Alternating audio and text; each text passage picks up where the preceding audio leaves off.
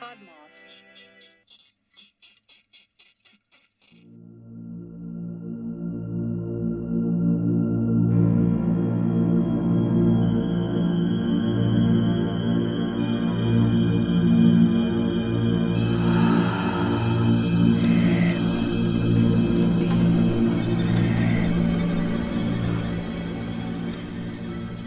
Well, hey there, everybody.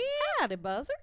This is Macy, This is Nicole. and you're listening to Buzz Killers, a proud podcast of the Podmoth Media Network. There you go. did it! she got it, ladies and germs. I can't say it too fast. Third time's the charm. you gotta practice. Gotta practice. I almost forgot to start my timer. Oh. We need that timer. People are probably like, what the fuck are they talking about? No, that we've mentioned the timer Have we mentioned the because timer? we we save every 15 minutes because we've lost shit before. Oh, I forgot. I spent the last hour of work watching the 2020 episode on the Turpins. Oh, the girls. Like that like House of Horrors that happened. They had like 13 kids that were all like chained up and malnourished. oh, I and, like, remember that. I don't ask me how I like I think I came across like a TikTok and somebody had posted a clip from it and I was like, What on Oh. God's green earth is Yeah, this? yeah. I'd never heard of it. So I Googled it and somebody had put up the entire twenty twenty special on YouTube and I was like, Well, no, how I'm, I know how I'm spending the last hour. I'm gonna listen to this shit. Let's go. I'm gonna listen. I was sitting there listening to it I was like, This is terrible. Oh my god, yeah, I remember that. It was absolutely happened. horrible. Um, the 2020 special is actually new. They Oh. uploaded it only three days ago to ABC News. Oh, I YouTube. yes, yes, they've been Um, talking about it. Yeah, they did Uh-oh. like a couple interviews and stuff. It's it's if you guys have not heard of that, you should look into it. It's it's very sad, but also like She like didn't even know what. happy like, because she how to- saved her sisters and her brothers. Yeah, like she didn't even know. I I saw a clip from it, and she like she didn't even know to walk on the sidewalk. Yeah. She talked about the fact that she had like never really used a phone before and hadn't like like didn't understand really how the phone worked and like had never interacted with people outside of her family and had to like try and call 911 and then try to explain to the officer and they like if you watch the 2020 special, they show the footage. Yeah, they have like audio of it. And they have the whole thing. They play the 911 clip up until the point where um the officer arrives and then you see the body cam footage of him talking to her and you can just hear the fact that she is so uneducated. They've never given her proper education the way she speaks, like the words that she uses like it's it's just sad. Like Yeah. and the fact that she was brave enough to like just sneak out knowing that her parents if they found out were going to harm her and her siblings and it was just like she literally saved her whole family. Mm-hmm. She's the reason that they are all that alive. they're all alive. Yeah. and it's it's an incredible it's an incredible story. Maybe one day we'll cover it. Um but for right now, guys, go check that Go out. Go watch 2020. I like sorry, I had to like tangent that cuz I opened up my internet to go back to the page about our wine and I was open on my Google search cuz I was like what is this? oh my gosh, you're funny, Life. guys. So hello, we are back for part duh Duh. of HH Holmes. I hate that. I really hope I'm mm, I'm to I want to I want to say I'm going to make you cut that out, but I also kind of want to leave it cuz people are going to be like that was stupid. We're relatable. and now I've made it awkward. Hey everybody. um yeah but here we are for um your thanksgiving episode part Wow. part Part of hh holmes um where we get into the moida Des Moines. but we're gonna talk about wine first Yes, we are, because guys, we have wine i'm not sickly time. See, Macy's not sick. It's not a mixer and mini where we're just drinking crap wine. It is true wine time, and honestly, it's a little bit belated. yeah yeah So we are drinking. It is Villa Jolanda's Happy Halloween. Yeah. And this is a champagne guys. Um and if if you have seen this i'm you probably bought it because the bottle's amazing. Uh it. is a clear bottle and all around it up top it says like happy halloween trick or treat and boo the oh my god, the light keeps going on and off. like while I'm talking about this, it's freaky. Um, and then it has like little pictures of like jack o' lanterns and bats and skulls and like spider webs all over it. It is an awesome, awesome bottle, and I am excited. we had to pick it up. Oh yeah. Well, it's funny because you picked it up, and then I went over to my boyfriend's mother's house. Um, one day it was the day before our Halloween party actually, Mhm. and she was like, "I forgot to give this to you. I got you a little Halloween gift," and she hands me like a wrapped up bottle of alcohol, and I opened it, and it was the same bottle, and I was like, "This is amazing." um, we did try it once, but we had it in mimosas, so yeah, we never had it plain. I don't know. what It actually tastes. I'm really excited. Oh, I didn't tell them what it tastes like. I'm sorry. Okay. Okay, so it says a tad lighter and less effervescent than champagne, Villa Jolanda charms everyone f- who raises a glass with its delicate fizz and gossamer puffs of pink grapefruit and white peach. nice. Yes, Yum. Let's try it. there's a lot of big words in that. Oop, I just smacked that. Smack, Smack that it. Smack out on the floor. Smack that. Give me some more. What, middle school throwback? No, no, no. Bubbly. Mmm. We like that. I like it. That's good. It's yummy. It's bubbly. It is bubbly. I like it. Yeah, I like that. It's definitely lighter than champagne. Like I get, I get that. Yeah. Which is kind of nice when you're drinking it straight. It's like sparkling, more like wine Yeah. than champagne, but like really, Mm-hmm. really sparkly wine. I like that. I like, I like that. it. I get the citrusy stuff. What would you give mouthfeels? Hmm. I like it. I give it a five. I think I have to agree. Yeah. Mm. Ten out of ten. 10 out of 10. Yeah, Yolanda, you got ten out of ten. Listen, okay, I opened the description to try and read about what this was before we started recording, and Yolanda is spelled with a J, guys. And my ass was like, Macy, how the heck do I pronounce this? And I was sitting there like, Villa Yolanda, Yolanda. because I suck. My no. sister got all of the language skills in this in this family. Okay, Well, I didn't know either. So, and I, I have language experience. proud of you. I almost failed Spanish in middle school. I failed Latin, but Latin's a dead language anyway. Yeah. And then I didn't do too well in French. I like went from Spanish in middle school to French in high school. And then I only needed 2 years of language in high school. So I took 2 years of French, barely passed that. Got to college and they were like, "You have to take a semester of a language." And I was like, "I'm going to take my home language of Italian." Yeah, that was even worse. And I don't know why I thought I was going to be good at that cuz it's close to Spanish and I was not good at Spanish either. Mhm. So, thankfully the professor liked me though. So I because I I, was a voice through that. performance major. I had to take two semesters of um, French, two semesters of Italian, and the only reason I didn't have to take German was because I was a performance major and the teacher only taught class after 5 p.m. and I had rehearsal every night. Like that was the only reason why I did not have to take two semesters of German. Otherwise, it would have been required. Oh my gosh. Yeah, they were like, "Oh, well, this kind of conflicts with your actual major, so you don't have to." Mm, I it." guess not. Yeah, like because he taught he taught wish. at another school too, so he could only ter- Oh. teach at certain times, and so he would come in at night to there teach was like German. no exception. hmm Yeah. like he could like that he was the only one they had, Yeah. and I was like, "Oh, well," okay. even though I wanted to take German the most, because that one's the angry one. That is the angry you were language. you sound like so mad all the time. You say I love you, it's ich liebe dich. But you can like just yell. You're like ich liebe dich. and you, nobody knows that you're saying I love you. They're just like, what the fuck are you doing? Are you like okay? Are you having a seizure? Looking and be like, "Aw, I love you too." Aw. Tyler has um inside of his wedding band, Mhm. he has I love you in all of the romance languages. So French, German, and Italian. Oh, that's it's cool. like uh, engraved in it.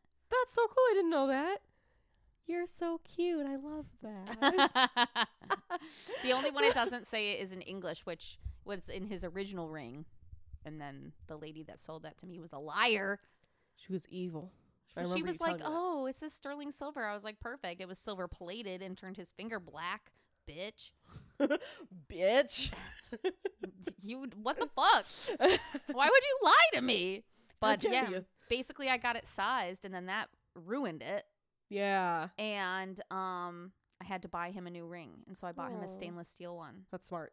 Mhm. Now it's all fucked up. I love but my stainless steel rings. Most of mine are stainless steel. Yeah, he never takes it off even when he's like rock climbing and shit. Oh God. I'm like, um, shouldn't you wear your silicone ring that I also bought you for that? And he's like, no, it's fine. Get it tattooed. I'm like, one day that's gonna just break and you're gonna be upset, and I'm not buying you another one because it cost me a lot of money on Etsy. So anyway, do we have any business? I don't think so. Next month we're announcing soon. Next Yeah. week. Next week. Um, Oh my God, guys, it's almost Christmas. I know. And we we are going to take some time off for Christmas, guys, just Yes. forewarning. Um Patreons, you might be getting some special A little- exclusive content that is only for you. A little Christmas present. A little Christmas present from us to you. Um so if you would like that content, go ahead and subscribe Please. to our Patreon. Anyway, But I think that's it. yeah, that's that's that. And we'll get into this motherfucker. I'm so ready to be I'm so ready to be done with this guy. Bring on part two. because he's Of such an Holmes. ass. He's Just such an ass. Buzz Killers, the true crime podcast where, where we call serial, serial killers assholes. He like he literally is. Um, so I just wanted to like put this into a little bit of perspective. Um, right at the beginning. So um, Holmes uh, and and I guess I'll kind of go through a little bit of what we talked about last episode. If you want more in in detail, obviously go listen to first the first part of this. Mhm. Um, H. H. Holmes, pretty smart kid, was bullied, ended up, you know, being bullied into finding his calling of medicine, but ended up being like a fucking weirdo. Um, his like calling, but also not his calling his because he like created an elixir of water. yeah, yeah, yeah. His his botched career of trying to be some sort of medical professional, um, which just never works out for him. And uh, he gets married at a very young age, goes to uh, medical school at University of Michigan, ends up treating that wife very badly, and like she leaves him, and he never actually divorces her, so that's cool. Um, he travels around for a while before ending up in Chicago, where he gets a job as a um, pharmacist at a drugstore. I don't know if it's like technically a pharmacist, but that's I don't know if that's what they called it back then. You know what I mean? Yeah. Um, and then ends up marrying another woman, even though he's still technically legally married to the other woman, and uh, becomes H. H. Holmes, builds the murder castle. We talked about that. The World's Fair is at this time. Mhm. Um, a lot of people go missing during the World's Fair. A lot of this is attributed to him, even though I think that's a crock of shit, and we'll talk about that at the end. um, yeah. So basically, that's what's happened so far. He built. His, he's well. I talked about the murder castle and what was supposedly found in there, Mhm. but we're going to talk about that more in depth in this episode and Yes. why, again, I think that that is a crock of shit. Um, Bring it on. but uh, we were kind of talking about at the very end how a lot of people think that Holmes was actually Jack the Ripper. Again, I think that that is bullshit. Um, but this does happen at around the same time. Um, if any you know dates are, are are good, so let me find this one date that would. Um, in 1885, he moves to Chicago. By 1887, he's um, he's he's marry, marrying his wife um and by by then he's also building the castle quote unquote um so around this same time in 1888 is when Jack the Ripper stuff starts okay. so it's all kind of happening around the same time although this comes to an end more towards the beginning of the 1900s Gotcha. we'll talk about that so uh, hold on for a bumpy ride friends So there were a few names that I told you in the first episode to remember. Um, one of them was Julia Connor.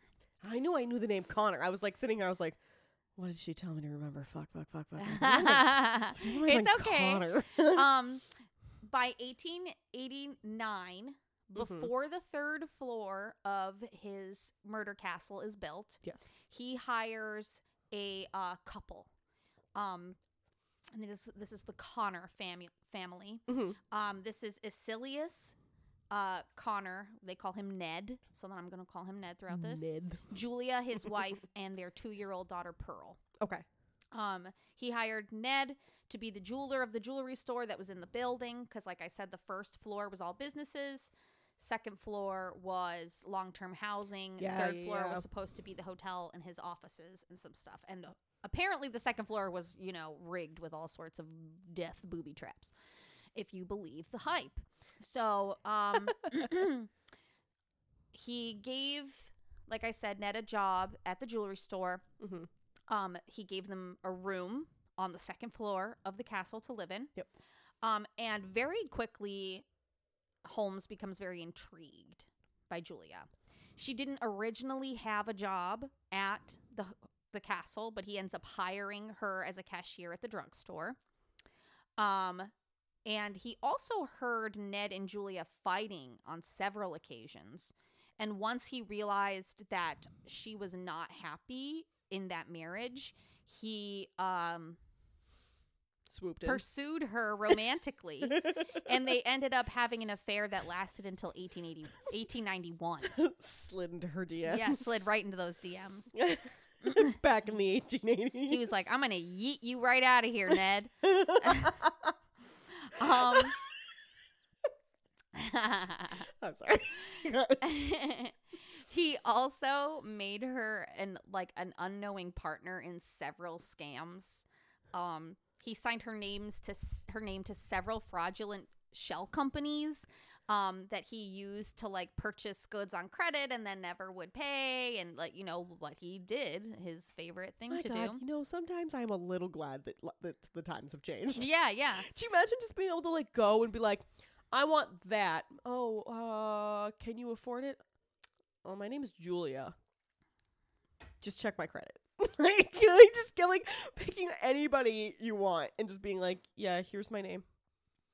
Yeah, he just signed her name to a bunch of companies and then it. went and bought it on like credit he had gotten through the through the company There's like no that didn't exist. Literally no questions asked. Yep, they were just like, oh, were okay." just like, okay. which meant that she got involved in many of his lawsuits because Oh. But she doesn't know about any of this. He basically like takes over and it's like he's the spokesperson, but when it comes down to it, he doesn't take any fiscal responsibility. Does he like fuck her life up?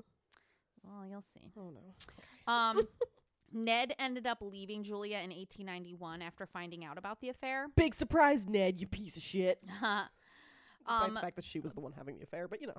No, Ned apparently was like pretty um oblivious to it for a while. Um, Um but we'll yeah, we'll talk about it. we'll get there. I'm just Um So Ned did end up officially filing for divorce and moving out of the castle, but Julia and Pearl remained there, living with Holmes basically. Who's Pearl? Her daughter, their daughter. Oh, okay. Ned and Julia's daughter. Sorry, did I miss that? I apologize. Well, I thought I said it, but maybe I didn't. um um basically after she gets her divorce from Ned, she thinks that Holmes is going to basically propose to her right away and um they're going to be married and happy and whatever, but he was perfectly content keeping her as his mistress and had no intention of ever marrying her. um, yeah, That's a bummer. Very content to just keep her as his mistress. Um, Sounds like a lovely person. and Holmes was actually rumored to have bragged to several people about his affair with Julia because he simply wanted to torment Ned. He just liked like one of their one of the things that I read said that he just liked seeing their marriage deteriorate. He like enjoyed watching it all go down. What an And- asshole. Um, and then, and he liked especially when she would treat Ned badly, like openly in public. It, it was bad. Um, So around Christmas in 1891, two years after they've basically begun this affair, Mm-hmm. um, Pearl is six. She's been living on premises for a couple of years at this point. Um, did I say two years? It's like four years. Two, four, Eight, eh, nine, ninety. close enough. 88 yeah yeah so well um so maybe like three and a half ish years something like that um again christmas 1891 um sources say that um julia and pearl were last seen on or around christmas eve and day but no one knows really for sure but Okay. it was around the 24th 25th of that year in december Mhm. they go p- missing and are never seen again. Julia and Pearl. Um, That's sad. How old was Pearl? she was like six. Oh. Um, so their apartment is boarded up on Christmas Day. Witnesses said that like they walked past their apartment and it was boarded up. Um, Holmes acted as if they were alive when questioned by residents and other people about this. Um, and even actively searched for them. He said he didn't know where they went, yada yada. Um, but oddly, he sold a skeleton to the Hahnemann Medical College, Medical College for two hundred dollars one week after she disappeared. Julia Oh no, no, no. Um, Holmes actually would keep in touch with Ned also to like help him with his search to find them because he basically thought they had skipped town so that so that um Ned could basically have nothing to do with their daughter. He thought that she just skipped town. Oh, Um that's really sad. yeah, to cut to cut him off from their kid. Um, but none of their possessions were missing. And they probably didn't move out because when a new family rented the apartment from Holmes, all of their stuff was still there and the table was untouched. Are you serious? Mhm. What the fuck? Yeah. So that's crazy. He is the worst. He's the worst human being ever. Yeah. Terrible. He's also just a terrible criminal. Like, God, at least fucking hide the evidence. Make it look like they moved out or something. Just put a board on the door and be like, yeah, they're gone. And just never rent it out again or clean it out or do something. But instead he's just like, oh, it's fine. He like tried to sell their furniture, their clothes, like actively was like trying to sell their belongings. It's like, Like- how would they just pick up and leave without any of their stuff? They literally just like up and left one day with nothing. Yeah. That's cute. So after um his capture and in a book that I'm going to talk about later that he writes um he claimed that Julia died during a bor- a bo- I can't talk. That Julia died during a botched abortion Oh. um that he had performed on her. Um but then he would go back on this and say that he never killed her at all. Oh, for the It's love of- ridiculous. Um, and his lawyer later claimed um, that Holmes did confess this to him in confidence.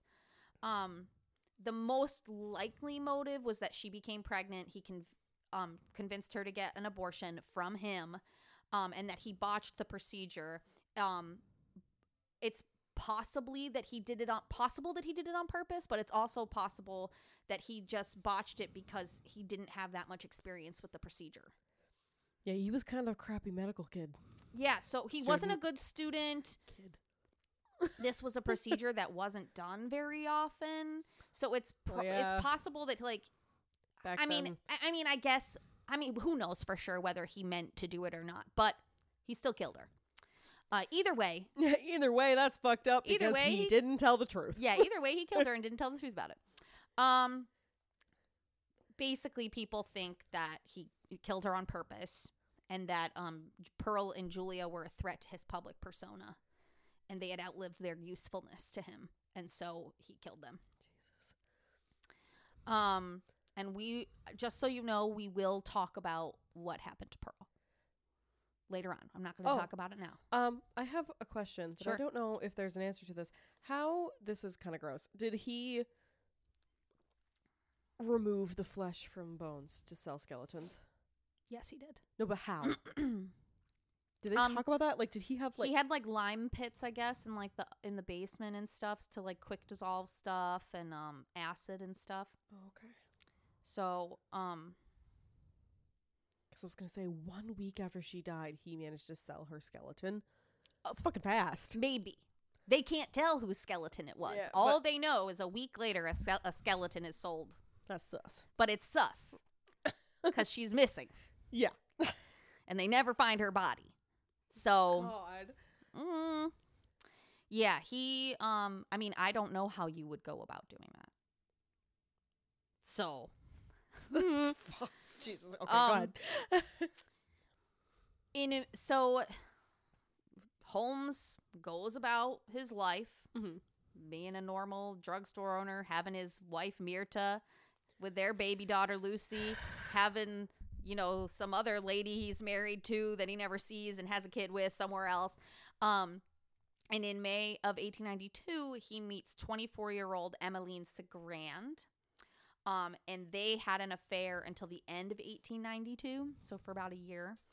Um, and he hired her at the drugstore this is around the time that Holmes begins just because I'm going backwards kind of. Mhm. This is around the time that Holmes begins construction on the third floor of the castle for the World's Fair.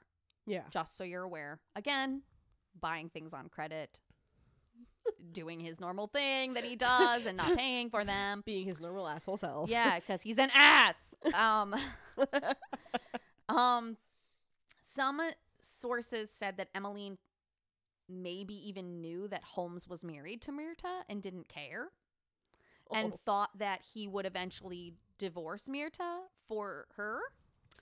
Um, but one thing that's very interesting, all of his legal wives.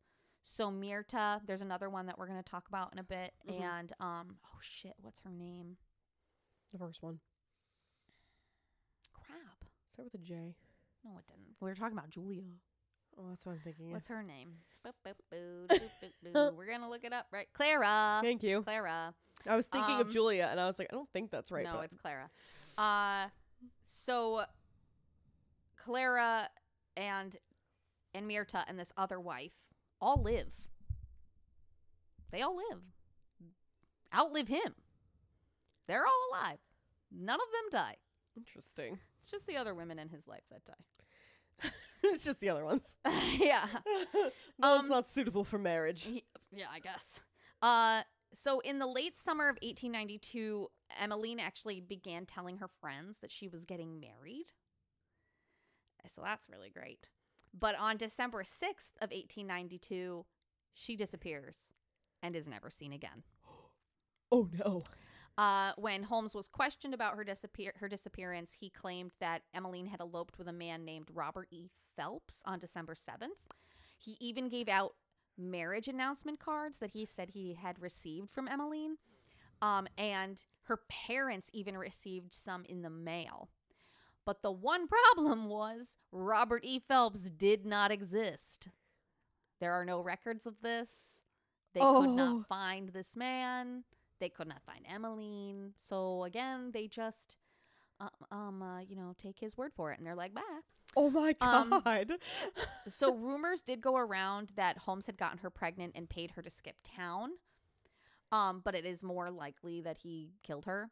Um, when he began to believe that she could damage his reputation in some way, hmm she was going around telling people that they were getting married. And he probably didn't like that. No. Um, and no one really knows what happened to her.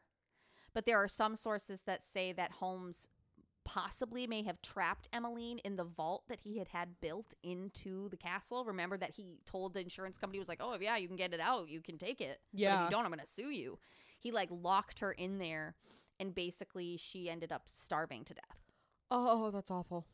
Um, again, I think that's maybe one of his explanations in his book. I think, um, I didn't get that far in it, but um, because it's a bunch of bullshit. It's Yeah. not real. So, you know, take that, take how you will, Take that as you will. take that as you will. And a few weeks after Emmeline's disappearance, Holmes sold a female skeleton to the University of Chicago.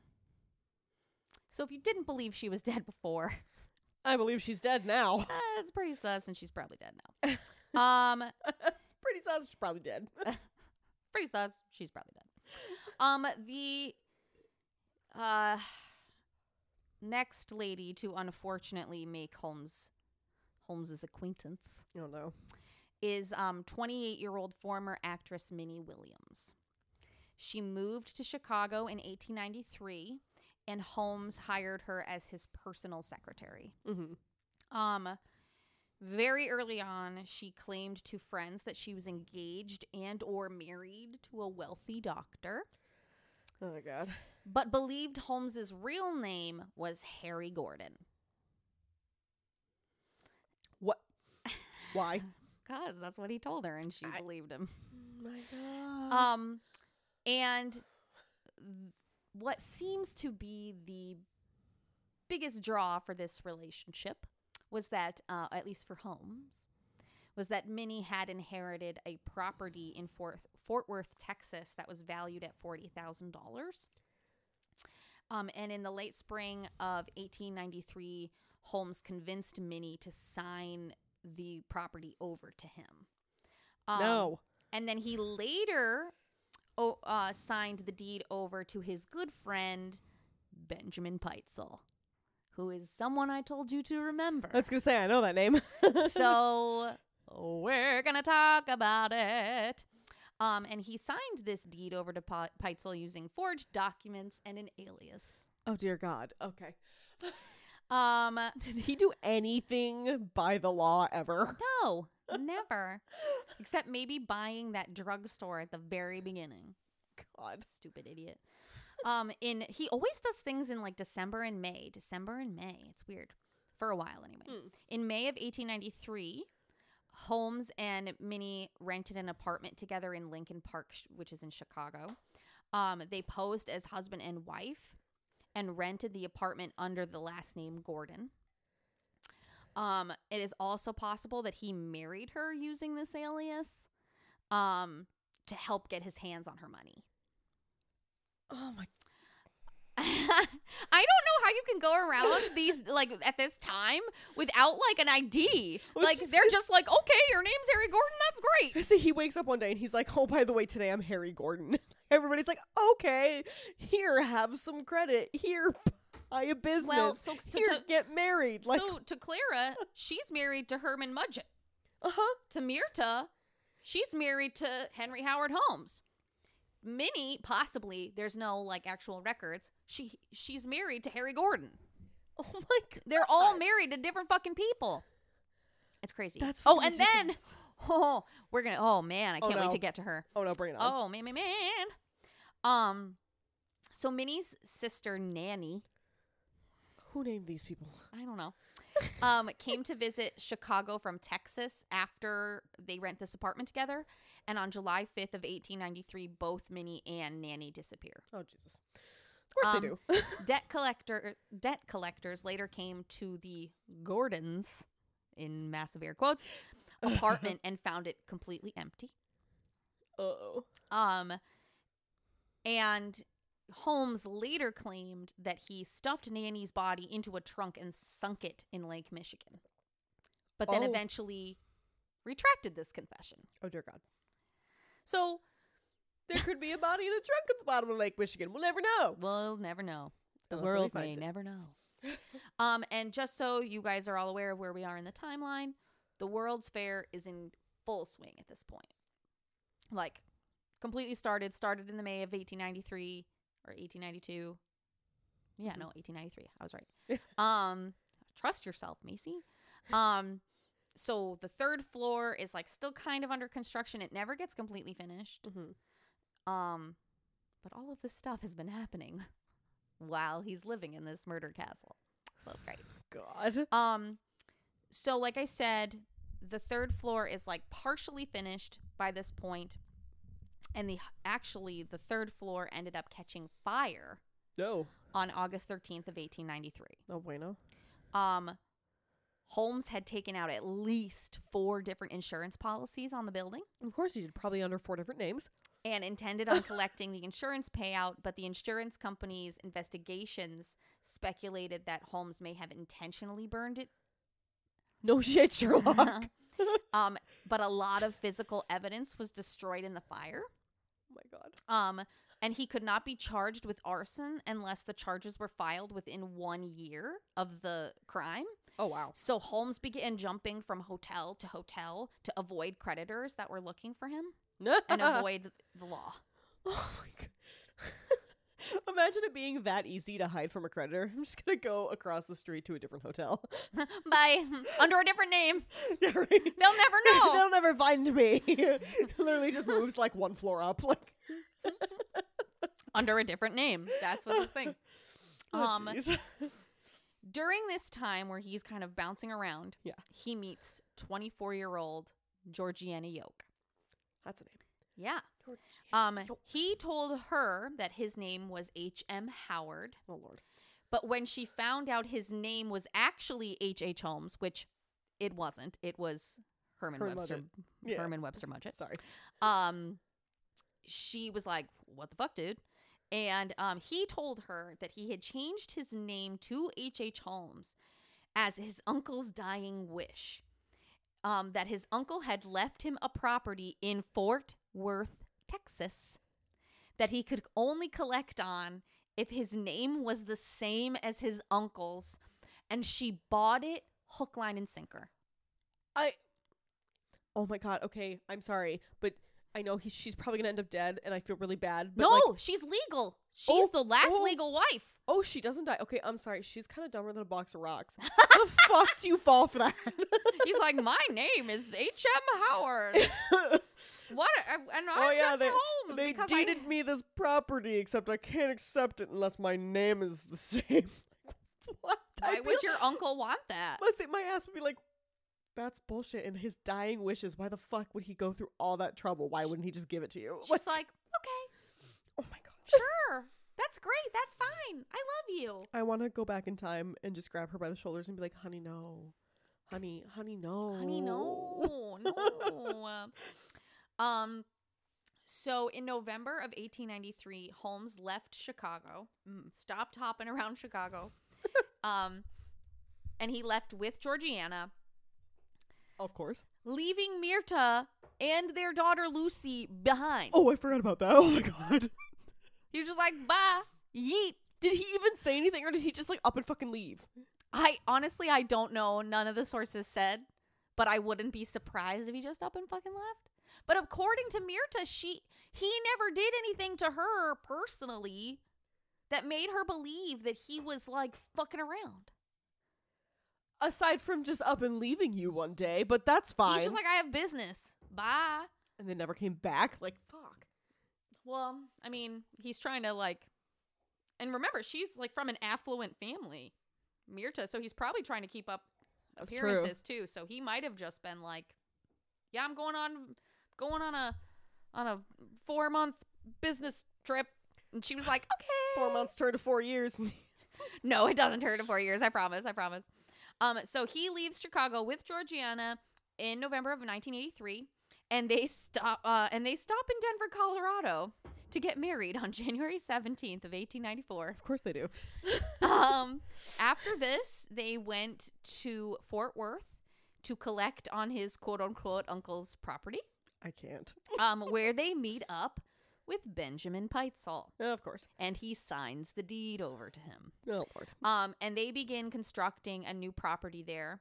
Again, bought materials on credit, didn't pay for them, rented bikes, sold them, didn't return them, bought horses on phony collateral, resold them. Just anything he could do for a quick buck. Oh my god. Like he has people from around the country chasing Like, him. And okay, my thing is here. You go out. You are now. He is now. He, I mean, he's in one place when he does this. Like, he he's it, at this one property in Fort Worth, Texas, and he's going and he's doing all of these things. Well, he has to go home at night. How the fuck do they not find him? Like I get it's the late 1800s, but at the same time, how does somebody not just like get on their horse and trot after him when he leaves? Like trot after him. um, I think basically what happens by the time they get wise to what he's doing, he's left. it's too late. He has like picked up and left, and they don't know where he is. Like that's literally like the moral, not the moral, but like Holmes's like go to is like, oh, they're not gonna catch me. By the time they figure out what the fuck I'm doing, I'm gonna be gone. Yeet. Meanwhile, today you have a credit card payment coming up, and they'll send you 80 emails before. And then like the minute you don't pay it, like it's like midnight on the night you're not supposed to pay it. They're like 1201 late fee, 1201 late fee email, email, email. and you're like, Ah, ah, I'm sorry. my life. Um, um, this is good wine. This is good. we are actually now onto our second classes. And so I'm and I'm also really excited to just be done with this ass. Okay. So like I said in the first part, Benjamin Pitezel kind of became Holmes's right-hand man. Yeah. He ends up doing a lot of his scams with him, is very involved in his life, knows Pitezel's family and ch- like his wife and children very well. He has five children by the way, just so you remember. Um there's like an older daughter and then three middle siblings and then a baby, okay. like 18 months, like very little. Oh, baby, baby. Um, so, but but by this point, Holmes and Pitezel are beginning to argue regularly. Oh no. Um, and he was worried that, well, according to certain sources, we'll never know for sure because Holmes never tells the truth about fucking anything. say there's literally no truth coming out of Um, this man's mouth. So some sources said that um, Holmes possibly became to or began to become worried that Pitezel would like spill the beans on him, mm-hmm. especially because Pitezel was becoming more and more of an alcoholic, and he was basically afraid that he was going to out him in like some drunken stupor. Oh. Um, so he also starts, according to some sources, to believe that Pitezel may have possibly outlived his usefulness. Oh, Um, and he devises an insurance scheme of course he does. that he and Pitezel will commit in Philadelphia, which is where the insurance company is located. Um, um, but also by this time, authorities have figured out that Minnie has gone missing, Minnie Williams and Nanny, and that Holmes might have something to do with it. But by the time in Chicago they start looking for him, mm-hmm. he's already in St. Louis by May of 1894. He my is gone. And they're like, where the fuck is this guy? She's missing. People are missing. And he is nowhere to be found. And he just like left his murder castle. Even he burnt it. It's like Oh god, probably not even livable anymore. god. and just so you all know, it's not there anymore. It was torn down a long time ago. yeah. Um, but he is arrested for the first time in St. Louis Ooh. for taking out multiple mortgages on the same property. I'm not sure if it was a Missouri property or if it was the Texas property, Okay. but I'm pretty sure it was um I'm pretty sure it was a St. Louis property. I don't think by this time he most likely had abandoned the Texas property Yeah. because it's all in Pitezel's name. So he's like, fuck it. Yeah. He's like, I don't care. My name's not yeah, on my it. name's not on the deed. Um, His name's really not on anything. exactly. um, and Holmes was unfortunately caught before he could skip town. Ha. Um, Sucker. And this is where he meets Marion Hedgepeth, who is a famous outlaw who was Holmes's cellmate at the time. What?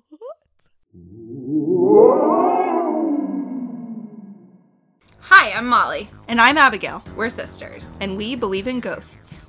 Welcome to Supernatural Sisters, a podcast all about ghostly encounters, bone chilling monsters, and basically anything that goes bump in the night. Each week, we talk about a haunted place, a legendary monster, or a story that sends shivers down our spines. And maybe we'll talk about the pottery scene from Ghost. He's not a ghost in that scene. There are other parts of that movie where he's a ghost. Subscribe wherever you get podcasts. And remember, We, believe you.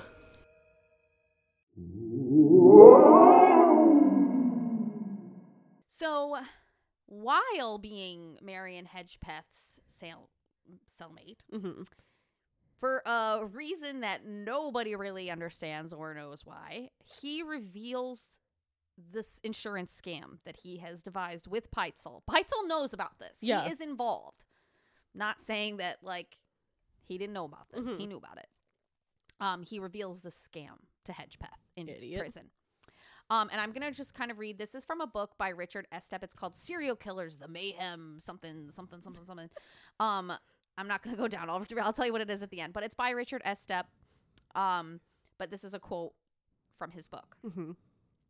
After taking out the biggest insurance insurance policy possible on Pitezel, which was ten thousand dollars, just side note. 'Kay. Um, they would fake his death using a fake cadaver or using a cadaver that Holmes would somehow obtain especially for that purpose. This was a con that he claimed to have successfully pulled off before, and he was confident that he would make big bucks by doing so again. Do you remember when I talked about that first insurance scam where they talked about using cadavers at the very beginning of the first Yes, I do. And that they didn't go through with it and it never happened? Yeah. okay. So he was successful, right? No? Yeah. Did the light come back on again? Yes, it did. I swear there's something electrical going on.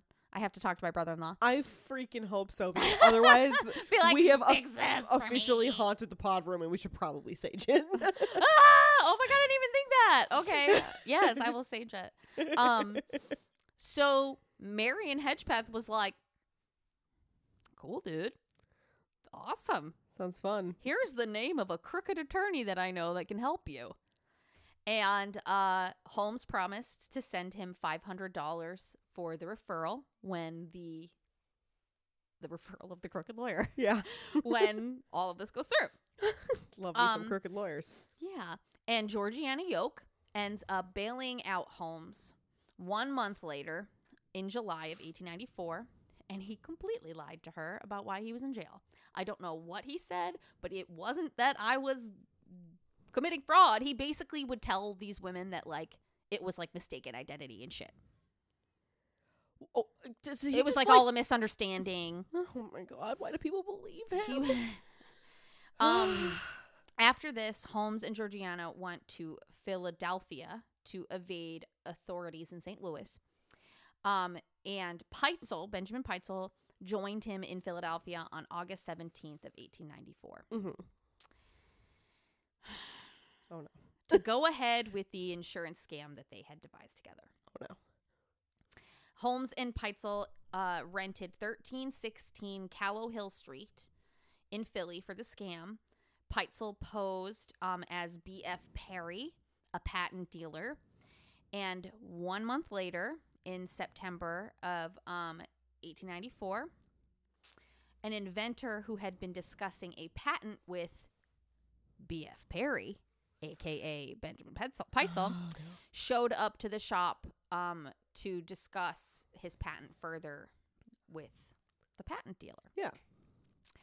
Um, the office was empty downstairs. They had bought, they had rented the whole building, so it was a downstairs shop and then an upstairs apartment, basically. Yeah. Um, this office downstairs was empty, so he went upstairs and discovered a body. This body was, in fact, not a cadaver as planned, but the actual body of Benjamin Pitezel himself. Oh, he actually just killed him. Yeah. Oh no!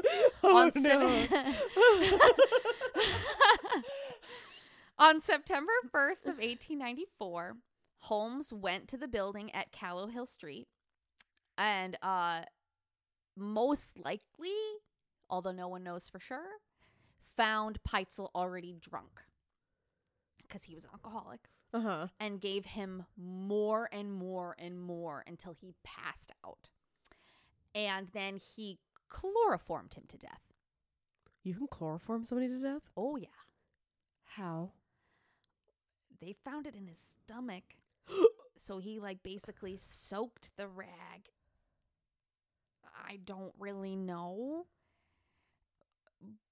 I- Yeah, Nicole has to look it up. I'm gonna Google how you die from chloroform. Don't so my god, the, the FBI is gonna be like, we gotta look at her oh god, they're, I'm probably already on a list. They're like this bitch Google's murder. for- all the time. she Google's murder for fun. This is weird.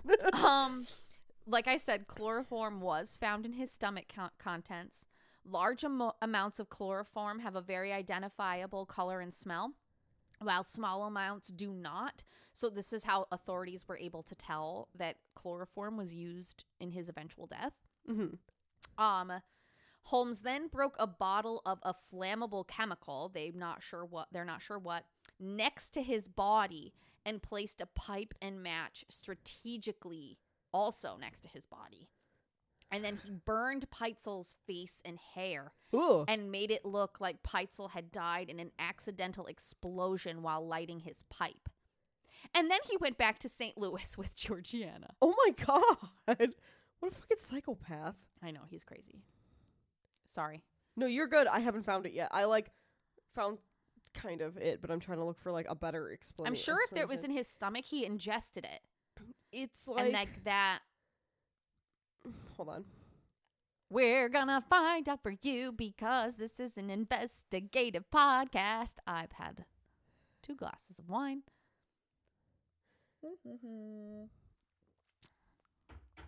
Should I just keep going while you look? I'm gonna keep looking. I'm gonna keep going. Yeah, go ahead. um so by this point after going back to St. Louis, Louis with Georgiana, Mhm. he returns to the home of Carrie Pitezel, who is Benjamin's wife. Um and sends her daughter Alice to identify Pitezel's body. Be- but here's the kicker. She believes that Pitezel is really alive and well, and that is why she sends her daughter and not does not go herself. Oh. Um also the insurance company required that a family member be present to identify the body. Um basically what happened was Holmes showed up at Carrie's house and they were all the entire family was distraught because they had read in the paper that Hol- that um Pitezel was dead that he had died. And Holmes tells her, "Oh no, no, no, it was an insurance scam. We faked his death. He's just in hiding right now. We're going to go meet up with him, but we need to give him some time cuz he's on the run. This is not a real body. This is a cadaver. Like he clue he clues her on in on what would have been the scam had he not actually killed Benjamin. Bullshit. Um there are some sources that also said she knew about it from the beginning. Uh-huh. I'm not sure again what you would like to think. Um so I did find it and I'm sorry, I had to like read that like it wasn't like a quick definition that popped up. That's why I was like, ah I have to read this. So basically chloroform is just they they discovered chloroform is extremely toxic. Yeah, yeah. So when inhaled for more than just like it, like you know, you put it in somebody's face and it'll knock them out. But if you continuously let them inhale it, it can actually cause cardiac arrhythmia, Oh, cool. and it can. It, they actually have, they re- they have um a term coined for it now called sudden sniffer's death because people started using it as like a recreational drug to like get Ah. themselves high What? except then they would accidentally sniff it too much And and, they would literally kill themselves Yikes. so it's extremely toxic, and basically, you just if you inhale too much, it will kill you. Oh, oh, gross. Okay, well, there Fun you go. fact of the They day. basically just smothered him with chloroform. Yep. Um, so he convinces her basically that Benjamin is in hiding, everything is fine, nothing is wrong, and she sends her daughter Alice, who I believe was 15. Their oldest daughter was like 17 or 18, 15, 13, like 10 or 9, maybe 11, and then a baby baby. I can go look, but I don't want to take the time. Sorry. That's go fine. listen to the first episode. to remember how old they are. Um so like I said, she didn't know at all that Holmes had actually killed Pitezel at all. Um something that was very strange was Pitezel's body had already been buried by the time Holmes and Alice arrived to identify it. So What? they had to exhume it What? and he was in very heavy a very heavy stage of decomposition at this point. point and on september 22nd of 1894 holmes and alice arrived at the morgue to identify the fake body which eh. wasn't actually fake but just so you know the kids did not know this Okay. only carrie knew that Okay. Okay. Why did it take them so long to identify him that he was in such a bad state of decomposition? no they already knew who he was but like tr- travel took so much longer then Where So- were they coming from again? They were, I think that Carrie was living in Chicago still. Okay, that's why I was like, wait a second, where the fuck were they? No, like because because Pitezel had moved to Chicago like right as he That's start right. right. as Holmes started building Okay. the All the castle. Sorry, I did. No, I'm sorry. I don't think I said where they lived. I'm pretty sure they were still in Chicago. Then he went back to St. Louis with Georgiana. I can't believe though that they would bury him. They were just like, okay. They were just like, okay, stick him in the ground. His family hasn't even come yet. Just stick him in the ground. Yeah, I don't know. It was very weird. Oh my God. Um, like because the, he dies on September 1st Mm-hmm. That's when Holmes kills him, and they don't come to identify his body until the twenty second of that same month. Oh yeah. So they were like, "What are we supposed to do?" Like they didn't have refrigerator. It wasn't like There was no freezers. yeah, there wasn't anything to keep him Yeah. from decomposing. So they were like, either we bury him or we leave him rotting, sitting right here. Oh, the smell. So they probably were like, let's just bury him, and when they show up, we'll pull him out of the ground. God. God, it was terrible. Um so Alice at this meeting at the morgue positive positively identifies her father's body because it is her father's body. And it is in heavy decomposition, but they said that like his teeth were the same. There were certain things that she recognized were like the same as her dad. Yeah. Um, and the coroner ruled that Pitezel's death was accidental. Um, but at this point, Alice is fully aware that her father is dead. Dead. But her mother is not. Her mother doesn't think this is real. Oh, that's awful. And Holmes ends up collecting on the insurance claim. They give him a lump sum of $7,200 in total that day. And he sends $500 to Carrie Pitezel. Out of all of that money, he sends her 500 fucking dollars. This man is scum. Just saying. And Holmes, who never sent the $500 he also promised to Marion Hedgepeth, gets fucked over. Oh no. Hedgepeth, I think I didn't I couldn't I could only find it in one source, finds out in the newspaper that this insurance scam has gone through. At least that's how I think he's found out. Yeah. It's also possible that it just went on so long and he's like, I never got my money, so fuck this guy. yeah. Again, take what you will. Marion contacts the prison warden, who contacts the insurance company, who involve the Pinkertons. The what?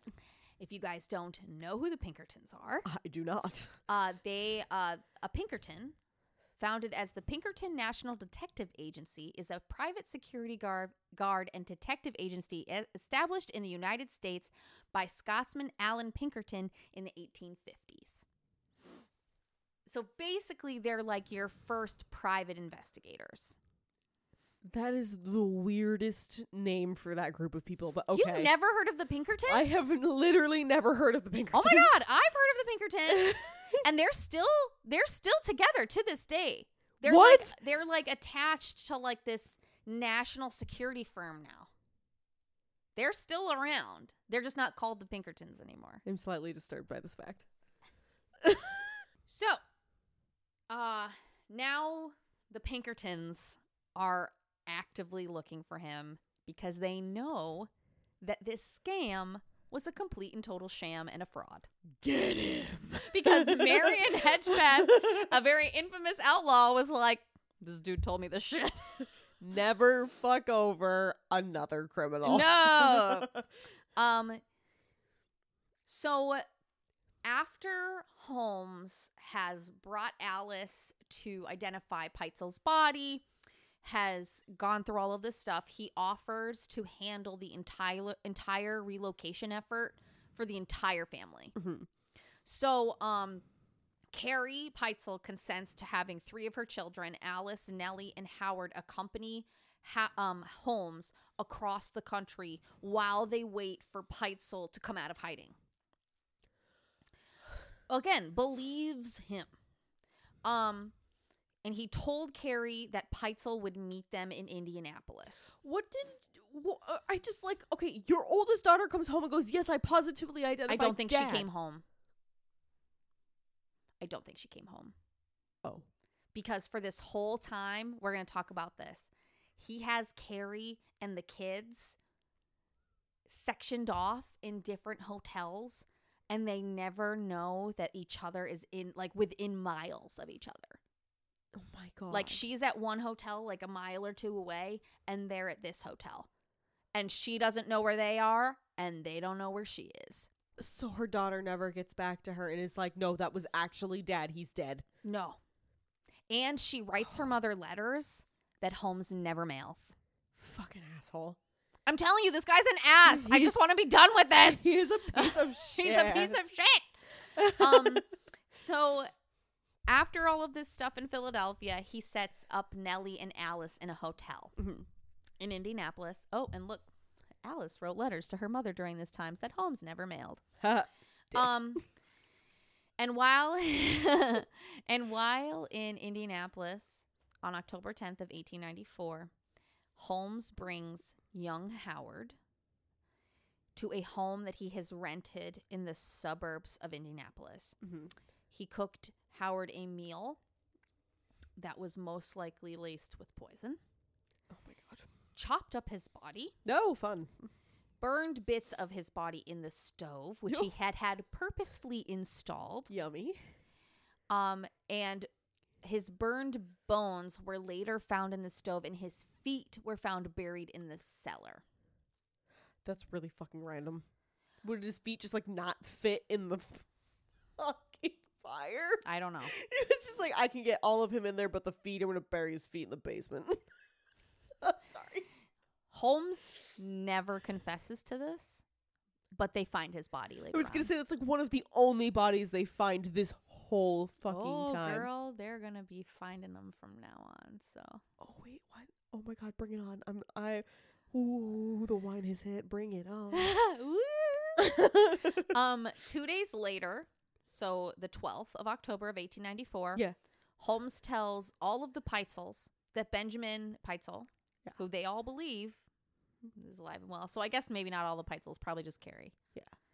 That Benjamin can no longer meet them in Indianapolis and convinced them all to move to Toronto to meet him. Canada. Canada. Canada.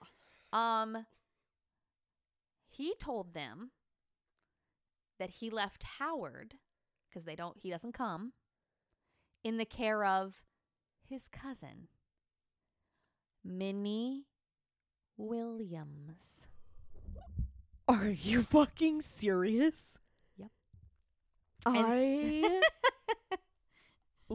this I asshole. That's it, asshole. That's all I got, asshole. um and he told them that Howard and Minnie would join them soon in Toronto. Um so when they arrive in Toronto, he somehow convinces Carrie to go back to New York.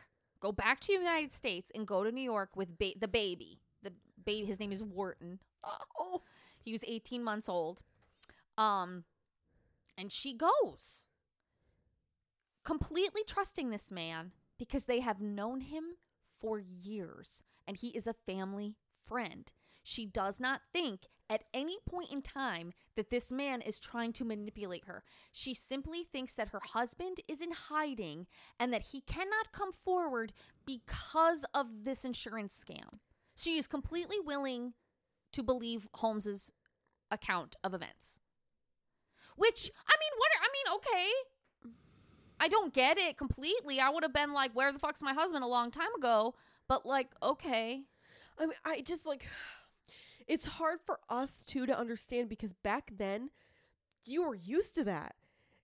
If your husband had to travel, You wouldn't hear from him forever. you'd get maybe a letter. Yeah, maybe. Uh, You could go months without hearing from them and they'd show back up and be like, "Yeah, business was great." And that was it. Like you were like, oh, okay. Yeah, it's not every day you're texting and calling and FaceTiming. Like it, today, if if Ryan came to you and was like, "I murdered Tyler for an insurance scam. He's not really dead. We have to go to Canada to meet him," you'd be like, "What the fuck?" I'd be like, And uh, immediately pick no, up your Ryan. phone and be like, "W- "Tyler, where are you?" Like you couldn't do that back then. You just had to take people's word for it. Yeah. and So that's awful. Carrie travels back to New York, or back. They, as far as I know, they've never been to New York, but travels back to the United States. Goes to New York with the baby.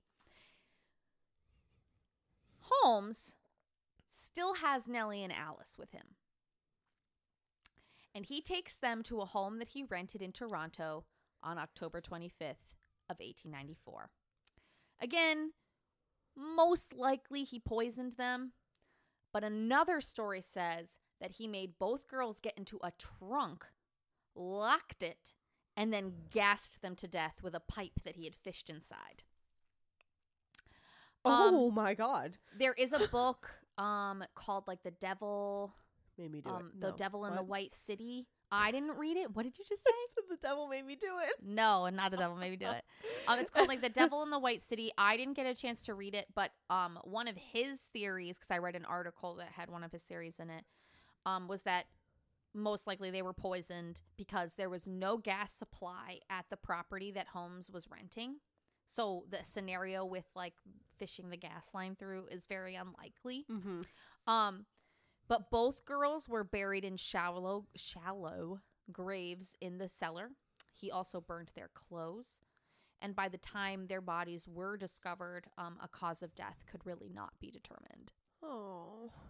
Um, after this, Holmes travels around Canada and the northern United States for a few weeks before resurfacing in Boston on November 13th of 1894. One, get out of my city. Two, get out of my city on Macy's birthday. Fuck that. Remember when I was like, there was a there's a birthday mention?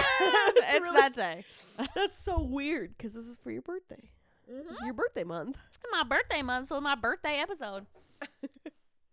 I honestly, I feel bad saying this, but I liked my first birthday month episode better.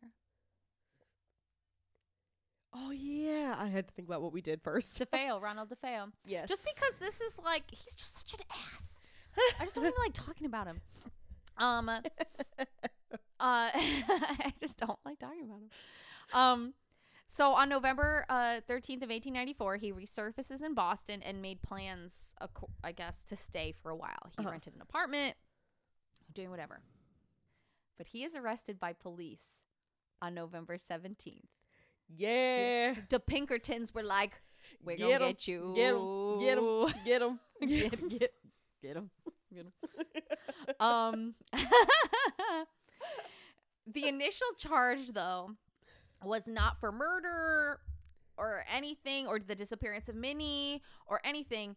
It was the horse theft that he had committed in Texas. Serious? That was like what they could get him on immediately. Oh my god. They were like, we need time to investigate more shit. Well, because at this point, there is no evidence that, like, there's evidence that there was possible fraud in terms of Pitezel's but they couldn't like stick them to. But they're not like, you murdered this son of a bitch. Yeah. But, um, My god. he was also questioned about the disappearance of Minnie and Nanny Williams at this time.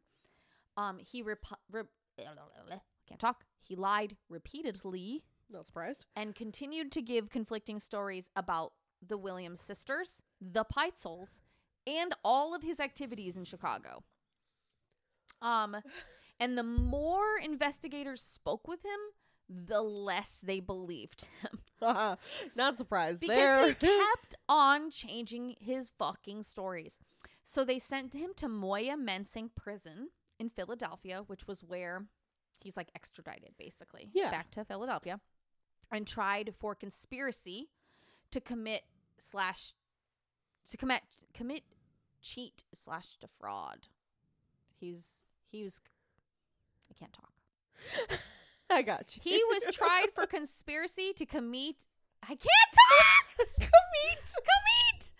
Um, he was tried for conspiracy to commit fraud against the Fidelity Mutual Insurance Company to cheat or defraud.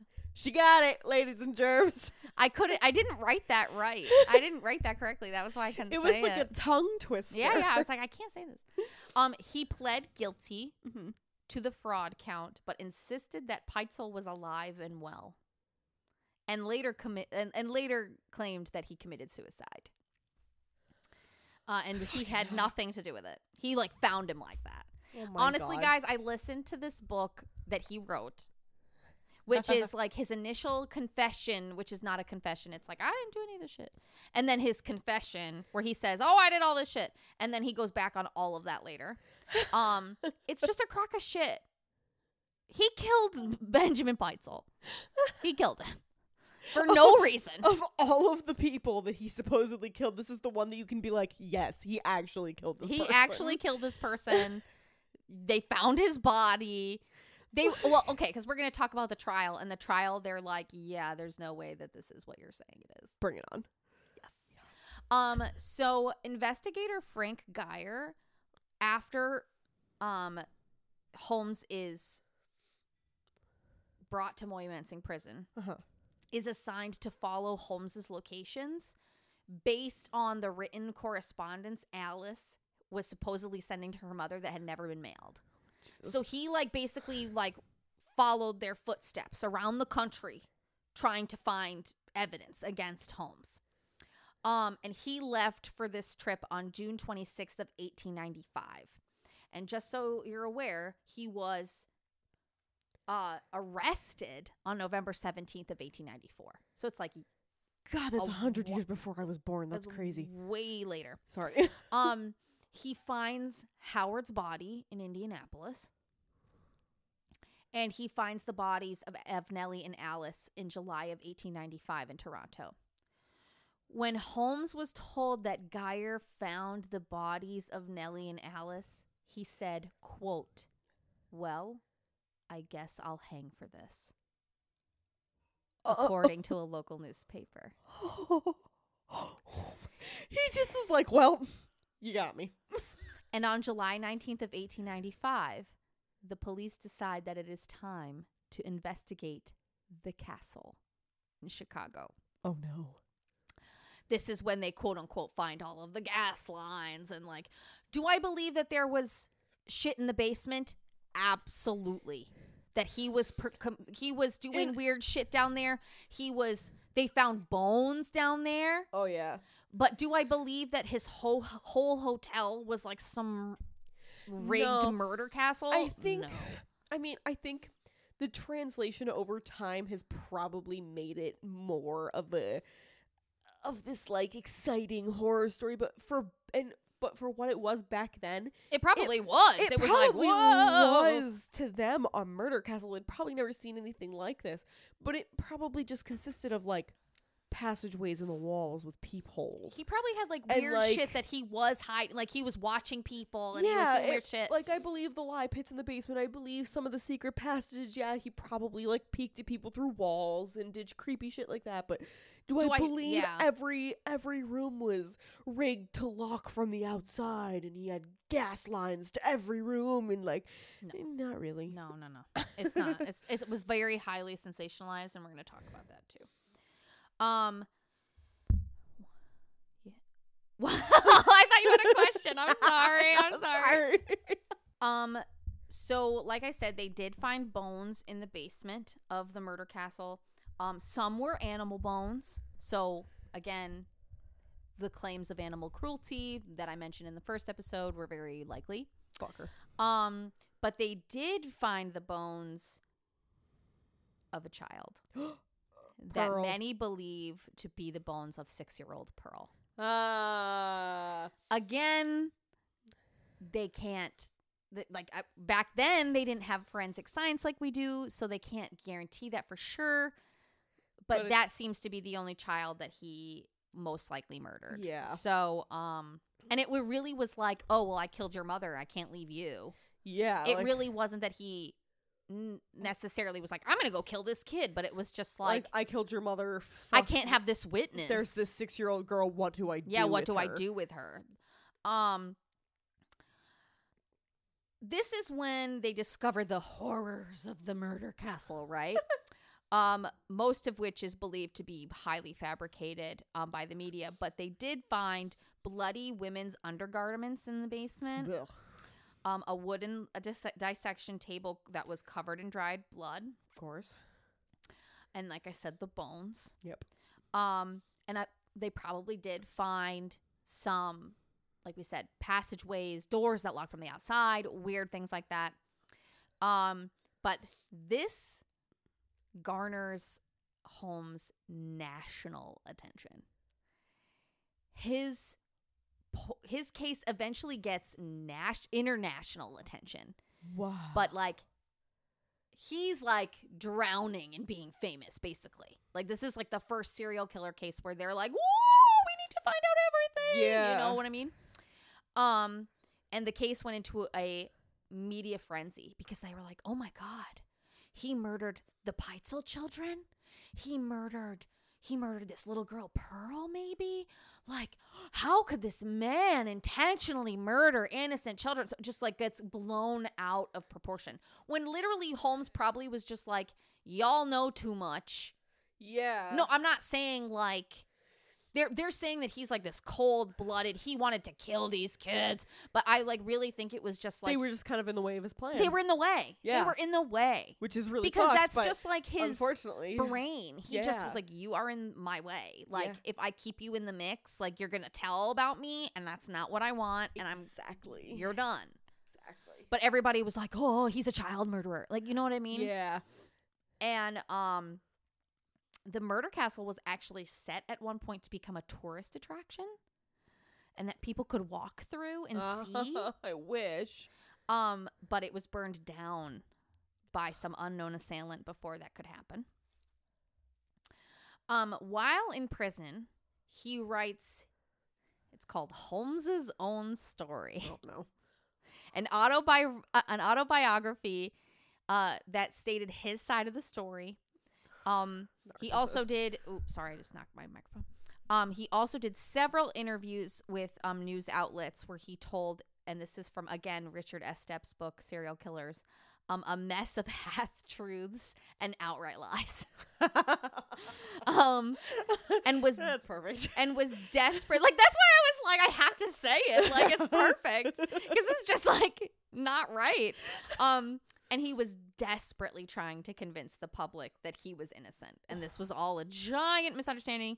I listened to this book. I didn't get through all the way through his confession because there that is part of like um I listened to it on Audible, Yeah.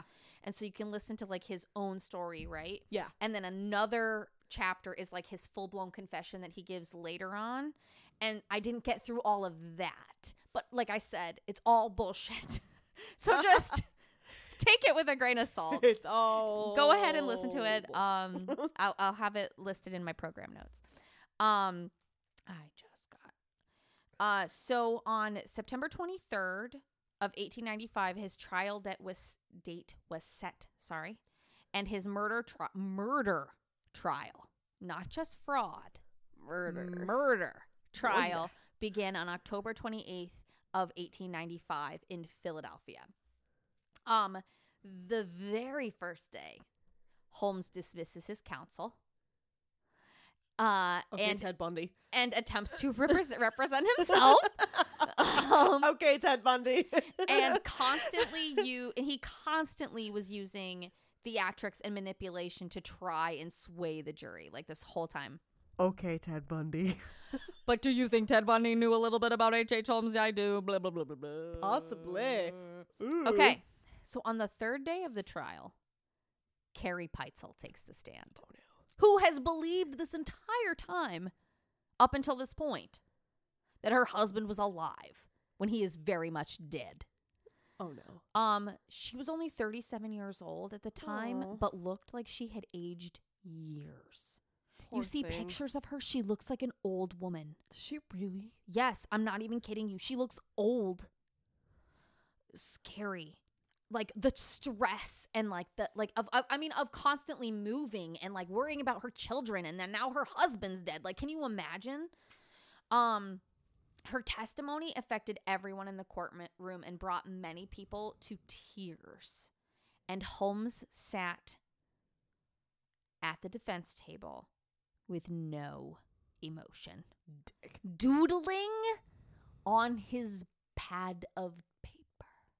Where did you find pictures of her? Just type in Carrie Pitezel. It's P I T Z E L or P I E T Z E L. Listen, it would be helpful if I didn't call her Carol. It's Carrie. Carrie, I've said it. so I was like, why is nothing coming up? Carrie up? Pitezel. Um, Oh my god, she does. old. She looks like she looks like she's like It's 50 or drawings. It's drawings of her, right? It's not like an actual but picture. she yeah. like even like you can see they drew like the lines under her eyes and around her nose. Sh I would like if I were to guess, I'd say she was probably fifty to sixty years. like in her sixties. yeah, Yes. This woman is like not even forty. this poor woman. Um, expert testimony also concluded that it was impossible for Benjamin Pitezel to have committed suicide, which was Holmes's claim at this point, was that he had found him like that, and that he, they, yes, they had they had devised this plan to commit insurance fraud, but he had found him like that, and that he did not kill him. That was his. That was his claim. Uh huh. Um, but um, crime scene evidence and autopsy evidence, like I said, they found chloroform in his stomach. Yeah. It it very quickly refuted those claims and was like, yeah, no, that's not possible. Things that never happened for five hundred, please. yeah, for five hundred dollars that you never give somebody. right. um, and at this point, Holmes lets his lawyers back in so that he can't be blamed for the loss of his own case. oh my god. Um, I'd be like, no, bro, I am not coming back. I'd be like, nah, nah, nah. You did this to yourself. You did this to yourself. You fucking made your bed. Now lie in it, bitch. Yeah, exactly. um, so also during the trial, Georgiana Yoke takes the stand. Um, and when she takes the stand, Holmes wept, started crying uncontrollably. What? But he couldn't show the same emotion for Carrie Pitezel. He only shows it for his own wife. He literally probably only did it to like be like, "Oh, I'm not a monster, I promise." But he is. He is. He's a manipulative fuck. He's just a mani- manipulative fuck. But he never takes the stand in his own defense. Uh huh. And the day the verdict was read out, Holmes was visibly nervous. Good. People could like tell. And the jury, according to certain sources, wouldn't even look at him. and he was found guilty Oh, of really? murder in the first degree and sentenced as Herman W. Mudgett Bitch. to death. Get him. He's probably like, fuck that name, fuck it. um, after his sentencing, he granted one last interview to William Randolph Hearst, who paid him $7,500 what? for a full confession. William Randolph Hearst. Yeah. Do you know who he is? No. He's like. Uh, let me let me put it this way. This is something I don't know. He my my communications building in college was named after him. What? Maybe not the same William Randolph Hearst. I was gonna say, is this something different? Like, I don't know. This was in the 1800s. I'm not sure. Check, I guess. no, I think it is. Um, in this interview, Holmes confessed to 27 murders. He basically confessed to every crime that he had ever been accused of. Um, so it was again most likely fabricated. Um, he claimed to have killed victims using several methods um, that ranged from starvation, poisoning, um, and blunt force trauma. Uh huh. In this confession, um, he also claimed to have killed people who were still very much alive. Five of them in total were found still alive. How do you? He also claimed in this uh, interview to be possessed by Satan and said, and I quote, I was born with the devil in me. I could not help the fact that I was a murderer no more than a poet can help the inspiration to sing. Nicole's face. I don't like this guy. Um, he was executed, hung. I keep thinking of um Pirates of the Caribbean where they say hung by the neck until you are dead. Do you know when they say that to, to Jack Sparrow? Um, he was hung two years after his apprehension on May seventh of eighteen ninety six at ten ninety five a.m. The William Randolph Hearst Building. I believe you, but I don't know if it's the same person. I think it might be. He was he was a big name in communications. he was a reporter, from I- what I'm aware. I believe so. Hold on. Okay, Keep going. I'm gonna okay, keep, I'm okay, gonna okay, okay. um, at his execution, he made a very short speech where he recanted his entire confession and said it was completely false and said he had never murdered anyone. Um, but he was executed anyway, and he died nine days before his 35th birthday. He was only 34. Also, the light went out again. I'm sorry. I looked up and it was It's a dark. little bit. You see it? It's a little bit. it's glowing. We got a sage in here. Um, before his execution, he had requested that a double deep coffin, which was like ten feet down, um, he which would be covered in wet cement, um, to prevent the re- his remains from being stolen and dissected. This is according to Crime Feed. Um. And after this, rumors began to circulate that Holmes had actually faked his own death and escaped and was living under some sort of false identity Things and, I would, things I'd believe. and rumors that said that his grave did not actually contain his physical body. Did they ever dig it up? What happened when they dug it up? Your face. they dug up his grave. They exhumed him in May of 2017 when a judge gave one of Holmes's direct descendants permission to unseal it um, for the History Channel show American Ripper, which I started to watch, but I didn't didn't finish because I'm sorry.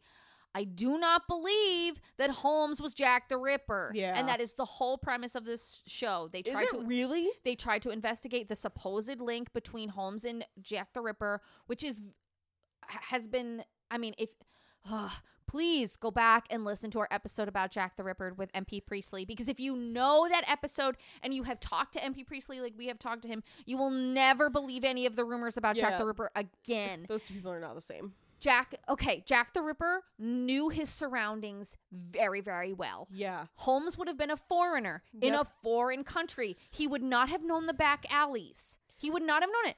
And and The medical knowledge. the medical knowledge. He had a very extensive medical knowledge and the Holmes did. Holmes did. Yes, Holmes did. And Jack the Ripper, according to actual articles from the time, did not have more knowledge of a med- of medical and anatomy than a butcher. Yep. He was not a medical student. He was not what we believe him to be. Go listen to that episode if you don't know. But I like literally started watching that episode and they were like, he's Jack the Ripper. I can prove it. And I was like, this is bullshit. And I turned it off. I like, I didn't even finish watching it. I was did like, you interview? Did you interview MP Priestley? No. Then Do you we re- won't want to. We don't want to watch this. Do you remember when I was like, I'm so excited. This is gonna be like full of information. This is gonna be the best documentary out of all of that I watched. I like like watched like four. I I did watch the very first episode, so I did cite it. But it's not because I got this little It's bit of information from it. But it's not him.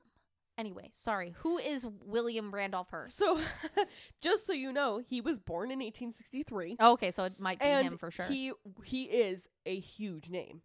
Mm. This is like he is one of the like founders, especially when it comes to newspapers. If you've ever seen Newsies, they mention his name, which is why my brain was like, I remember this name, especially because at college he was also the building. But it literally says um, William Randolph Hearst was an American businessman, newspaper publisher, and politician known for developing the nation's largest newspaper chain and media company, Hearst Communications. Right? Did did William Randolph Hearst interview H. H. Holmes I believe he did. and see if it came up? Comes up. Anyway, for this show, they also wanted to investigate the rumors. American Ripper, I'm sorry. For American Ripper, they also wanted to investigate the rumors that Holmes had faked his own death. Oh, God. So they exhumed his body, like I said, in May in 2017. They did indeed find his body. So those rumors are untrue. It was him. Um, but weirdly, because of the cement, his body was significantly like it, I don't want. I said it was significantly decomposed, but it wasn't that that bad. Like the cement had kept him pretty intact. So they found his mustache preserved still. And his, That's not right. It should have disintegrated by then. Yeah, but the cement.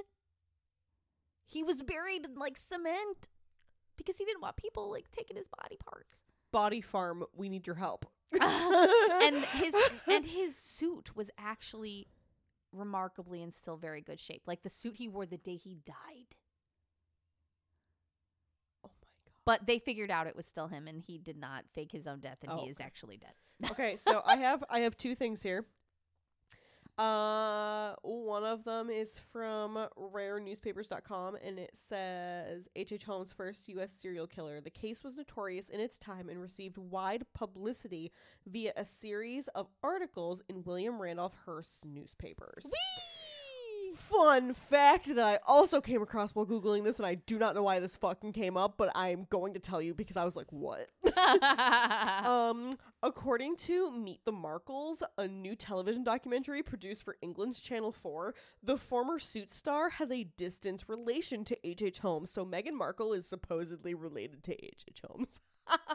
Are you joking? I'm not kidding. That's No! the Duchess of Sussex! it's literally an article up with Meghan Markle is related to H.H. H. And that mustache, they found it. They found his mustache. They found his mustache.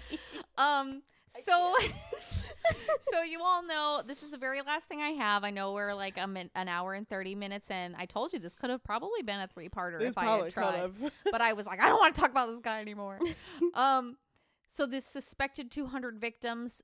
This is probably because of a rumor that started in a 1940s pulp magazine that um his that like 50 of the people that had gone missing at the World's Fair were traced back to Holmes's. But he didn't keep any records and there are no there there's no definitive uh, evidence that anybody other than these people that I have mentioned in this episode were murdered. Well, it's like you can't trace them back. The most you can do is put them in the same area. Yeah, like I said, the rumor gained traction because of all the missing persons cases that came up during the World's Fair and the and the sensational the sensationalization. Oh my god, that was a very difficult word.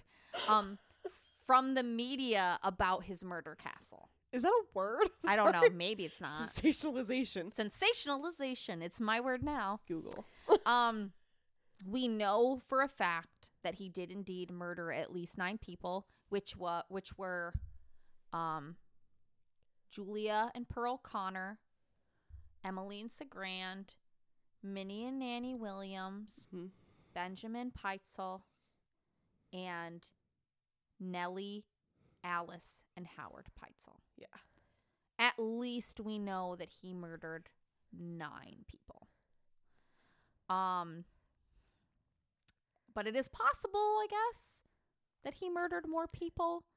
But I, we I will. believe he murdered more. I'd believe it. but the only ones we can, There's and, no and, and even and even then, we can't definitively definitively prove anything. oh no. Julia Connor's case, we can't. Emmeline Cigrand, we can't. The Williams sisters, we can't. The only ones that we can know for sure were Pearl, yeah. because they found the the the bones of a very young child Yeah.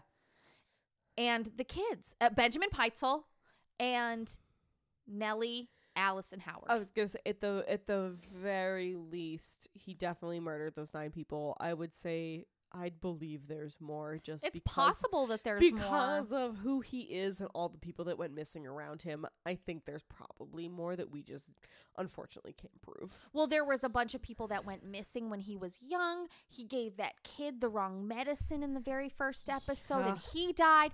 Who knows if that was intentional or not intentional? Yep. Like there's so many things that Holmes could have done that we're we're never ever gonna know for sure if he did it. It's gonna be one giant question mark for the rest But of for lives sure we know for the most part that he killed nine people. until we invent time travel. But, you until we can go back and talk to him and talk to like and talk to Julia Connor and be like, "Do not leave Ned. Do not leave Ned. don't. I am from the future, and you're gonna die." Do not marry H. H. Holmes. He is not H. H. Holmes. He's not H. H. Holmes. He's Herman Webster Mudgett. His last name is I Mudgett. loved. I'm sorry. I loved that he was sentenced on, under his original name. I loved it. I think that's perfect. I don't know why, but like they were like they sentenced him as Herman Webster Well, Mudgett, and I was like, yeah, legally. fuck you. legally that's his name. He never officially changed it. No. He was never H. H. Holmes. He was never whatever the fuck else he used. Harry Gordon, H. M. Yeah. Howard. He was There were- any of those I people. I can't even tell you. I didn't even write them all down. There were at least twenty aliases, Are you serious? Mhm. Oh my god. whether written, whether written or like verbally said. Oh my god. I wouldn't be able to keep track. I'm telling you, this guy's a fucking asshole. Listen, I can't even keep track of I'm my done with my own wine. Bye-bye. name. The second like I'd go anywhere, you'd get a drink in me, I would fucking be saying my own wrong name. I'd be like, I'd be like, ha, ha, ha, I'm Herman Webster Mudgett. Oh, yes, I'm H- Herman. H- ah, H- nice to meet you. Wait. H. H. Holmes. Uh, Sorry, my bad. like- fuck. no, yep. That's fucking nuts. He's I a piece of shit. He is a piece of shit and he's an asshole. I'm done with him. Yay! I can't believe he confessed though to all of those murders and he was never But he can. Okay, but here's the thing. He confessed to. He can. He confessed to 27 murders, but five of those people were found alive. So how can you? How can you believe anything How that can comes you out of his believe that anything that comes out of his fucking mouth? You can't. You literally can't. It's fucking absurd. People are like, uh, but I found this these people alive. Yeah, totally killed this guy and he like And then he's the like room, about he's to be hanged, be hanged by the neck until you are dead. And he goes back on it. He's like, I didn't kill anybody. This is all fake. Like, Okay, what we you actually have dead bodies that we know you killed. So it's like He's like, what am I supposed to believe? You're, you're, like, like, uh. stuck in this in between of like, did he kill just these nine people or did he kill 200? And people are like, oh, he gassed people to death and then like took off all their skin and sewed their skeletons and da da da. And I'm like, There's like "Eh." no proof. He literally was just like, as far as we can tell, according to his pathology, excuse me, he only killed when the person had become basically a minor inconvenience to him. Yeah. So why would he just murder random people out of the blue? But there are also these instances in his childhood where it seems like maybe he did kill people out of like Yeah. just like wanting to kill people. So it's like you you can't determine what is real and what is not. especially cuz if he was also making money off selling their skeletons. He probably didn't even give a shit. He He, was just like, I just want this money. I was gonna say he could have like you know woke up one day and been like, "Fuck, I'm low on funds," and went and just murdered somebody for their freaking skeleton. You don't know. We will literally never know. Yeah. But at this point, based on what we have, He killed nine nine people. He may have killed more. We'll never know. but upwards of 200 I don't think 200 is. I think there's were a lot of people that went missing during the during the World's Fair, and that probably not even close to that many people. Like I do think that there possibly were more victims. I completely agree with that. But do I think that there were 200 people? Do I think they were? Do I think it was the work of H. H. Holmes? No. No, not all of them. It's Definitely not. possible. Who knows? It was the freaking late 1800s. It could have been another serial serial killer that we don't even know about.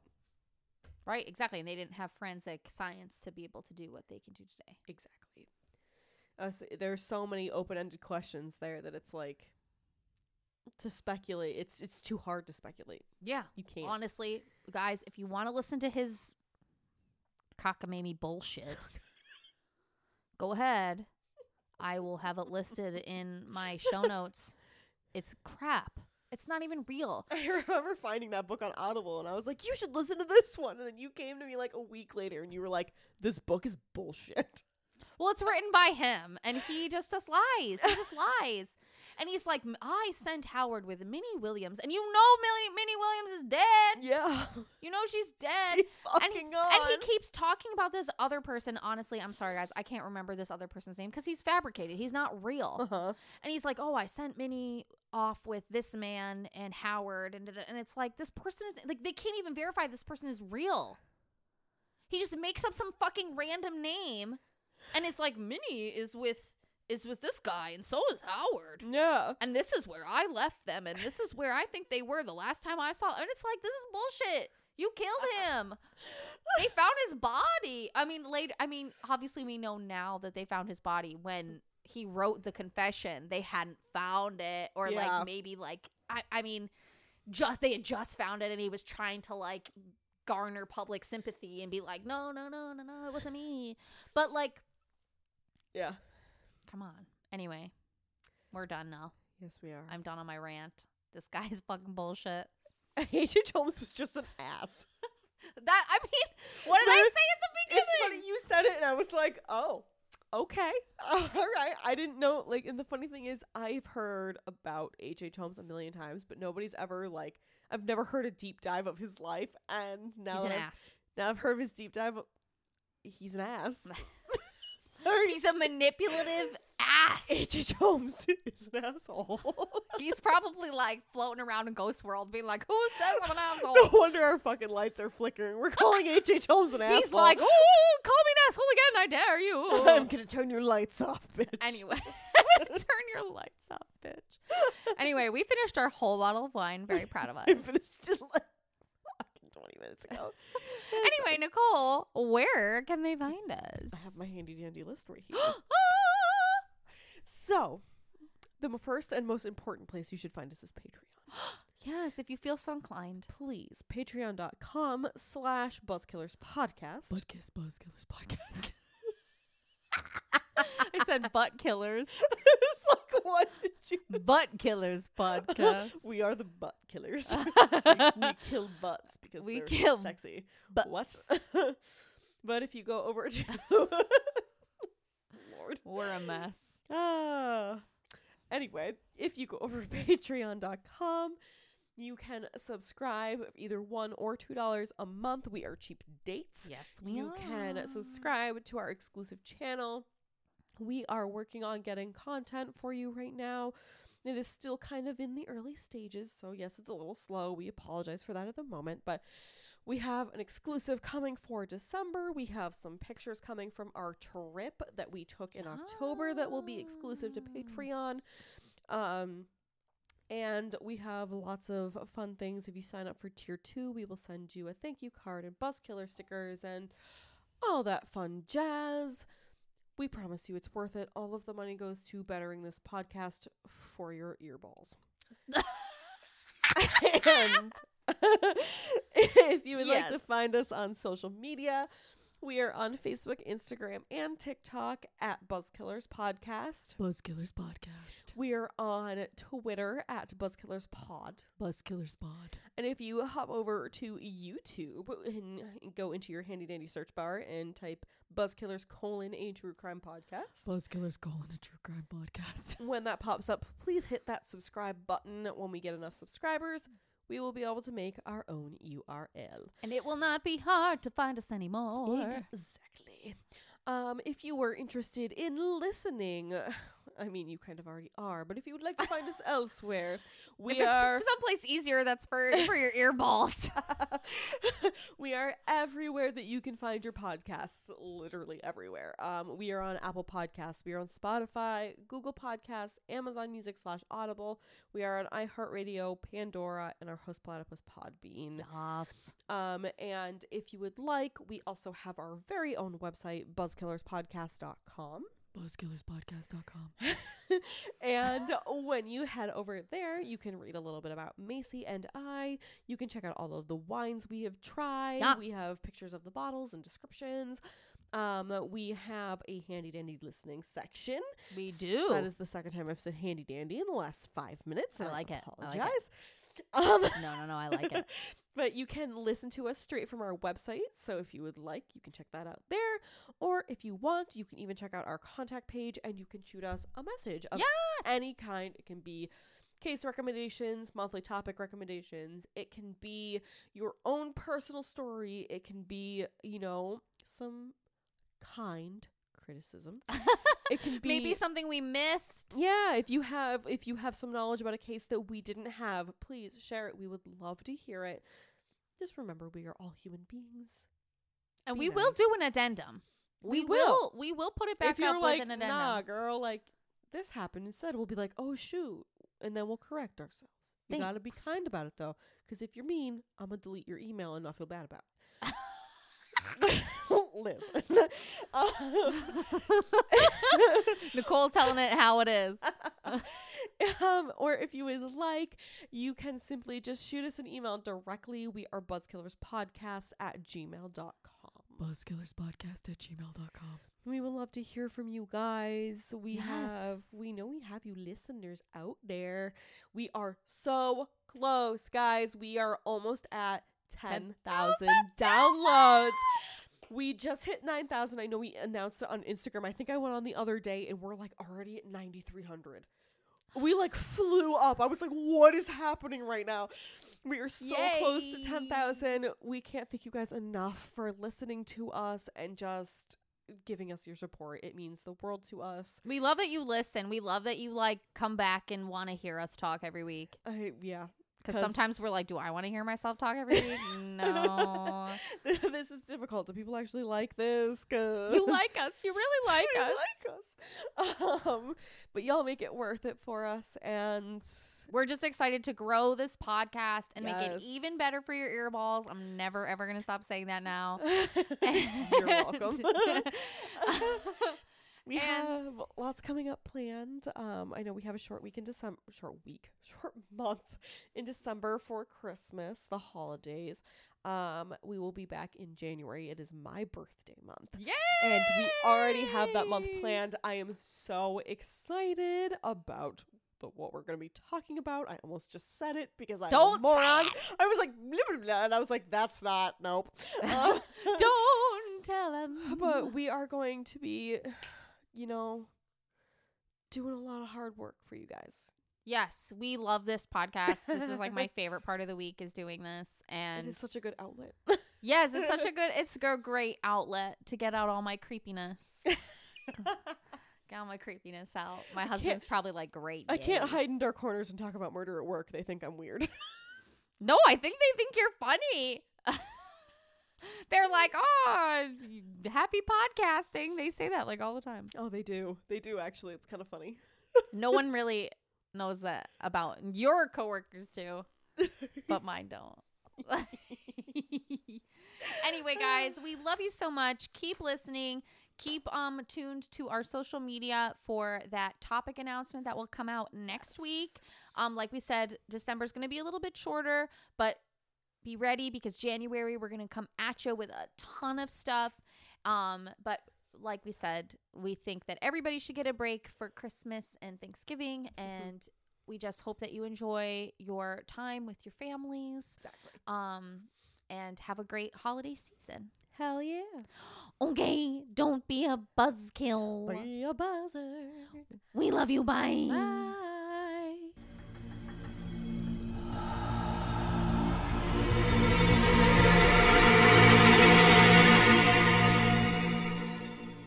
This episode is brought to you by BK Creations LLC.